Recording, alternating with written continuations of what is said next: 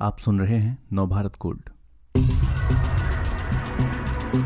दौलत के लिए कुछ लोग हैवान बन जाते हैं।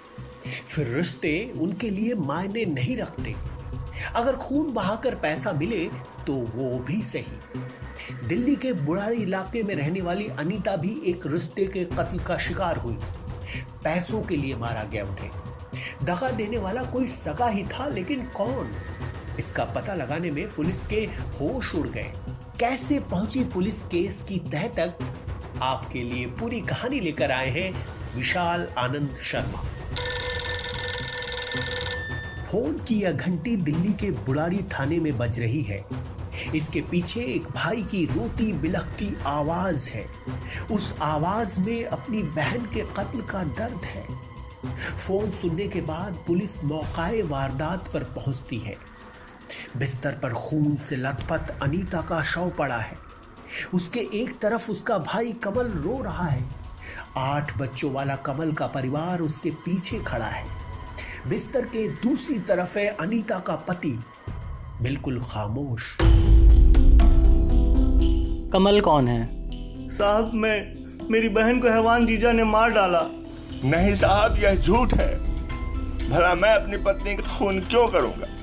मुझे तो खुद समझ में नहीं आ रहा कि अनीता को कोई क्यों मारेगा? उसने किसी का बिगाड़ा ही क्या है?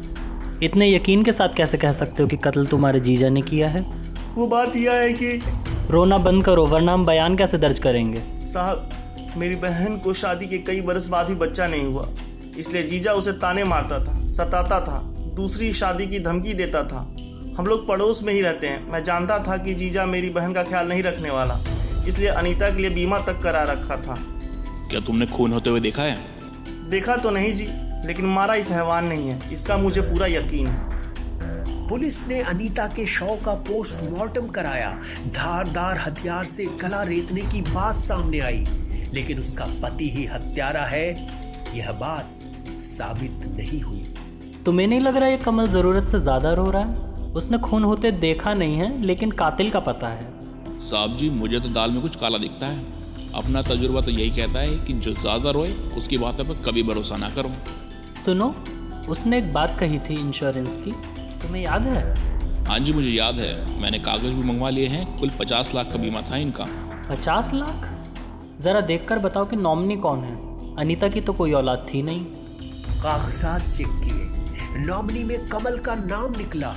यह भी पता चला कि वो बीमे की किस्त पिछले एक साल से भर रहा था।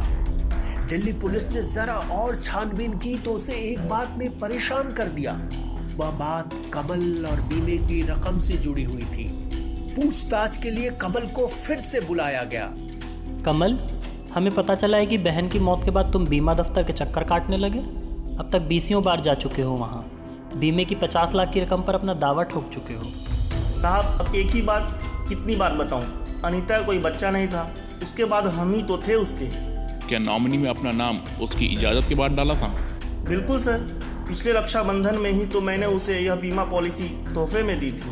पॉलिसी का तोहफा दिया था या मौत का लिफाफा? कैसी बातें कर रहे हैं सर? हम बातें नहीं मनाते। सीधी तरह नहीं बताओगे तो हमें तोड़ना भी आता है। पुलिस अफसरों के बढ़ते दबाव से कमल के झूठ की कमर टूट गई। उसने तब शुरू किया अपना सनसनीखेज कबूलनामा। कबूल किया कि उसने ही अपनी बहन को मारा है वह भी पैसों के लिए। पहली पत्नी के गुजरने के बाद उसने दूसरी शादी की। परिवार बढ़ता गया। आठ बच्चे हो गए। घर चलाना मुश्किल हो गया। ऊपर से कर्ज ने फंदा कस लिया।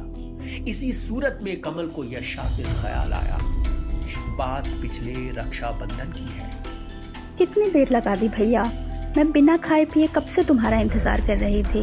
अब आओ जल्दी राखी बाँध दो। अरे मैं तेरे लिए तोहफा लेने गया था। उसी में इतनी देरी हो गई। तोहफा तो बचपन की बात थी भैया। अब पैतालीस की हो गई। अब इसकी क्या ज़रूरत? तभी तो ज़रूरत है। तूने आधी ज़िंदगी जैसे तैसे काट दी। आगे क्या होगा? कुछ सोचा है? ऐसा कौन सा तोहफा लेके आए हो जो मेरी बाकी ज़िंदगी सवार देगा? तुम लिफाफा तो खोलो। लिफाफा तो खुला लेकिन अनीता उसमें बीमे के पर्चे पर लिखी अपनी मौत की पटकथा नहीं पढ़ पाई। अपने भाई का एतबार करके उस पर दस्तखत ज़रूर कर दिया। साल भर उसके भाई कमल ने इस पटकथा पर काम किया और एन राखी के एक दिन बाद सोती हुई बहन का गला रेत कर रिश्तों को तार तार कर दिया। दिल्ली पुलिस ने जब हत्या के इस राज से पर्दाफाश किया तो पूरा महकमा सख्ते में था। उनके लिए यह अपनी तरह का अकेला केस था। अभी आप सुन रहे थे हमारा खास पॉडकास्ट लिफाफे में मिला मौत का तोहफा। इसके मुख्य किरदार कमल की भूमिका निभाई है, चंदन मिश्रा ने। अन्य भूमिकाओं में थे मुकुल कश्यप, मोहित चंदिला, अखिलेश चंद्रा और पूनम पांडे। जुर्म की दुनिया से ऐसी कहानियाँ लेकर हम फिर हाजिर होंगे। अब अपने दोस्त संजीव कुमार को दीजिए इजाज़त। सुनते रहिए नवभारत गोल्ड। नमस्कार। ये है नवभारत गोल्ड की प्रस्तुति।